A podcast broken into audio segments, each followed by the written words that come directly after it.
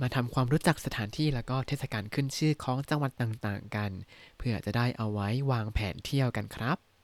สวัสดีครับ ยินดีต้อนรับเข้าสู่รายการให้แจแปนิสรายการที่ใช้คุณรู้เรื่องราวเกี่ยวกับญี่ปุ่นมากขึ้นกับผมซันชิโร่เช่นเคยครับ ในวันนี้เราก็จะมาดูงานเทศกาลแล้วก็สถานที่ที่มีชื่อเสียงของจังหวัดต่างๆ ซึ่งก็จะมีเนื้อหาอยู่ในมินนาโนนิฮงโกบทที่ 12 ในส่วนของข้อมูลต่างๆ ที่เป็นประโยชน์ครับ แล้วผมก็จะเพิ่มเติมให้นิดๆ หน่อยๆ ตามที่ผมเคยมีประสบการณ์บ้าง หรืออาจจะเคยได้ยินมาบ้างนะครับ เอาละครับ เราจะไล่จากจังหวัดที่เหนือที่สุดของญี่ปุ่นก่อนเลยก็คือ ฮอกไกโดครับ จังหวัดฮอกไกโดก็ขึ้นชื่อว่าเป็นจังหวัดที่หนาวมากในฤดูหนาวอุณหภูมิลบ 30 องศาเลยทีเดียวเชียว เรียกได้ว่าถ้าไม่มีฮีเตอร์นี้ก็นอนแข็งตายไปเลยได้ครับ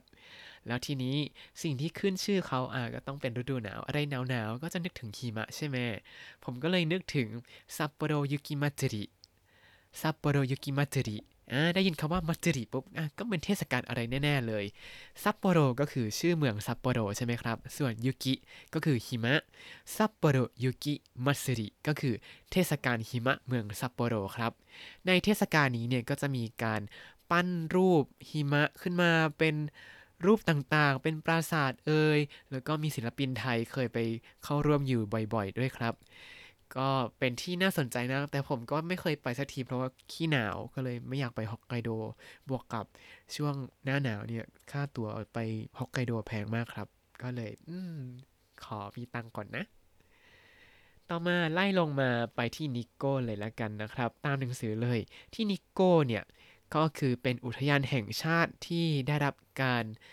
ขึ้นทะเบียนเป็นมรดกโลกของยูเนสโกเลยนะที่นิโก้เนี่ย แล้วที่นิโก้เนี่ยก็มีศาลเจ้าที่ชื่อดังมาก ๆ เลย ชื่อว่าศาลเจ้าโทโชงู แต่ถ้าพูดว่าโทโชงูเฉย ๆ เนี่ย จะเป็นศาลเจ้าที่มีหลายที่มากที่อุเอโนะใกล้ ๆ บ้านผมก็เป็นโทโชงูครับ แต่ว่าถ้าจะเป็นที่นิโก้เนี่ยก็ต้องเรียกให้เต็ม ๆ ว่านิโก้โทโชงูศาลเจ้านิโก้โทโชงูครับแล้วที่ศาลเจ้านิโกโทโชงูเนี่ยเขาจะมีภาพ ภาพหนึ่งที่คนมักจะหยุดถ่ายรูปกัน ผมก็ดูแล้ว เอ๊ะเป็นรูปอะไร มันเป็นรูปภาพลิง 3 ตัวครับ เขาเรียกว่า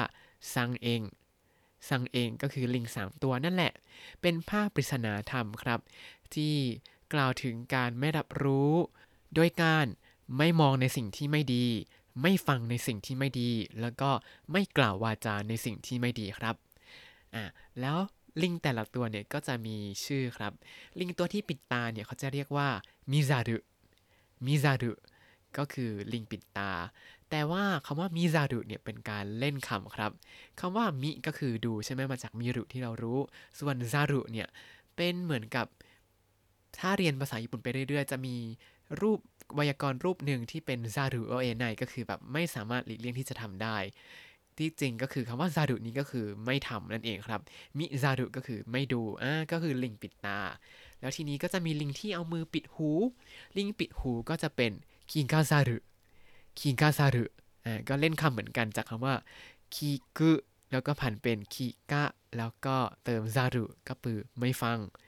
แล้วก็อีกตัวหนึ่งเอามือปิดปากครับ ก็จะชื่อว่าอิวาซารุอิวาซารุก็คืออิว ถันเป็นอีวะแล้วก็เติมซารุก็คือไม่พูดครับมิซารุคิคาซารุอิวาซารุลิงที่ปิดตา ปิดหู ปิดปาก ไม่รับรู้ในสิ่งที่ไม่ดีครับ ต่อมาย้ายลงมาที่จังหวัดโตเกียวกันครับ ที่กรุงโตเกียวเนี่ยในหนังสือเขามีสิ่งที่น่าสนใจก็คือโคเกียวโคเกียวก็คือพระราชวังหลวงของญี่ปุ่นนั่นเองครับ ที่พระราชวังหลวงเนี่ยก็จะเปิดให้เข้าชมเป็นระยะระยะตามอีเวนต์หลักๆ อย่างเช่น วันคล้ายวันพระราชสมภพของสมเด็จพระจักรพรรดิหรือว่าช่วงที่ดอกซากุระบานก็จะเปิดให้เข้าชมได้ครับ แต่เนื่องจากมีโควิดก็ปิดมาตลอดเลยครับ 2 ปีแล้ว แล้วอีกเทศกาลหนึ่งที่ขึ้นชื่อมากๆเลยก็คือ คันดามัตสึริคันดามัตสึริคันดามัตสึริเนี่ย ถ้าดูจากรูปแล้วก็จะมีการแห่อะไรสักอย่าง แล้วก็มีคนแบกจำนวนเยอะมากเลยครับ แต่ว่าที่จริงแล้วคันดะเนี่ยใกล้บ้านผมพอสมควรเหมือนกันแต่ผมก็ไม่เคยไปดู ไม่ได้รับรู้ข่าวสาร แต่ที่แน่ ๆ คือช่วง 2 ปีที่ผ่านมาไม่มีเทศกาลอะไรจัดขึ้นเลยครับ ก็เป็นปีที่เงาเงามากใครที่มาเรียกเปลี่ยนญี่ปุ่น 2 ปีนี้ โอ้โห เสียดายเวลามากครับ ต่อมา ย้ายลงไปอีกนิดนึงก็จะเป็นภูเขาที่สูงที่สุดในญี่ปุ่น ก็คือภูเขาไฟฟูจิครับฟูจิซังฟูจิซังภูเขาไฟฟูจินั้นปีที่แล้วปิดไม่ให้ขึ้นไปปีนครับ แต่ว่าปีนี้เปิดให้ขึ้นไปปีนอีกแล้วครับ ใครสนใจก็เตรียมตัวให้ดีๆ หน่อย แล้วก็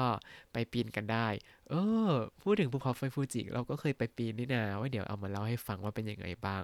มันก็มีวิธีการเตรียมตัวนิดๆหน่อยๆ ต้องพกเสื้อไปหลาย ๆ ชั้นหน่อย เพราะว่าต้องใส่ใส่ถอดๆ ครับ แล้วแต่สภาพอากาศ ต่อมาไปที่เมืองหลวงเก่าของญี่ปุ่นครับเกียวโตเกียวโต ที่เกียวโตเนี่ยที่จริงมีวัดเยอะมากที่มีชื่อดังมากๆเลยครับ แต่ถ้าเอามาพูดหมดนี้ก็ไปเที่ยวเองดีกว่า เพราะว่าพูดไปก็ไม่ค่อยเห็นภาพเท่าไหร่ คือถ้าที่ไทยมีทริปเที่ยว 9 วัดใช่ไหมที่เกียวโตเนี่ยก็จะมีทริปเที่ยวศาลเจ้าและวัดหลายสิบวัดและศาลเจ้า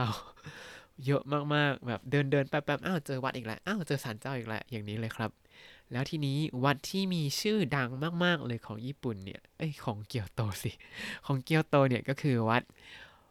โรกุองจิโรกุองจิ ซึ่งพอพูดชื่อนี้ปุ๊บผมก็ไม่ค่อยคุ้นเท่าไหร่ ผมจะคุ้นกับชื่อที่ว่าคิงคากุจิ คิงคากุจิ หรือว่าวัดสาลาทองนั่นเองครับ เป็นวัดที่มีชื่อดังที่มีคิงคากุ คิงคากุหรือว่าศาลาสีทองอยู่ข้างในวัดนี้นั่นเองครับ ผมก็เคยไปดูเมื่อนานมาแล้วสองครั้งได้ ก็ดูแล้วก็อืมสวยจังอยากเข้าไปจังเลย แต่เข้าไม่ได้ก็อดไปครับ แล้วนอกจากคิงกากุจิเป็นวัดสาราทองใช่ไหมที่เกียวโตก็ยังมียิงกากุจิยิงกากุจิเป็นวัดศาลาเงินครับ มีทั้งทองมีทั้งเงิน แล้วก็มีศาลเจ้า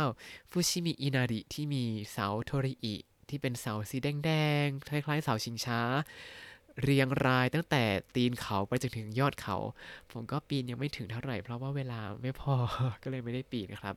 แล้วก็มีอีกมากมายเลยในเกียวโต ถ้าไปเกียวโตแล้วก็ชมวัดให้สะใจไปเลยครับ แล้วนอกจากนี้ก็ยังมีเทศกาลด้วยก็คือกิยองมัตจิกิยองมัตจิ เป็นเทศกาลที่มีสิ่งต่างๆ น่าสนใจมากมาย ผมก็ไม่เคยไป ต่อมาไปที่จังหวัดนาระนาระนาระเนี่ยเป็นแหล่งกวางครับพูดถึงนาระแล้วก็จะนึกถึงวัดทางพระพุทธศาสนาเป็นวัดต่างๆ ที่ช่วงนั้นเป็นช่วงที่ญี่ปุ่นมีเมืองหลวงเป็นเมืองนาระ แล้วก็พุทธศาสนาเนี่ยรุ่งเรืองมาก ก็เลยมีวัด ของทางพุทธอยู่เยอะมาก แล้วนอกจากกวางก็จะมีวัดต่างๆ แล้วก็มีวัดหนึ่งที่โด่งดังมากก็คือวัดโทไดจิ โทไดจิ วัดโตไดจินั่นเองครับ ที่วัดโตไดจินั้นมีไดบุจึไดบุจึก็คือพระพุทธรูปยักษ์ครับ ยักษ์ขนาดไหนคือผมไปยืนแล้ว ก็รู้สึกว่าจะตัวขนาดแค่เท้าของพระพุทธรูปเท่านั้นนะครับ แล้วนึกดูพระพุทธรูป ที่กำลังนั่งขัดสมาธินั่งสมาธิอยู่สูงขนาดนั้นอะแล้วเราสูงแค่เท้าเขา ก็สูงมากๆเข้าไปแล้วก็โอ้โหอลังการมากครับ ลองไปดูกันได้ถ้าญี่ปุ่นเปิดประเทศแล้ว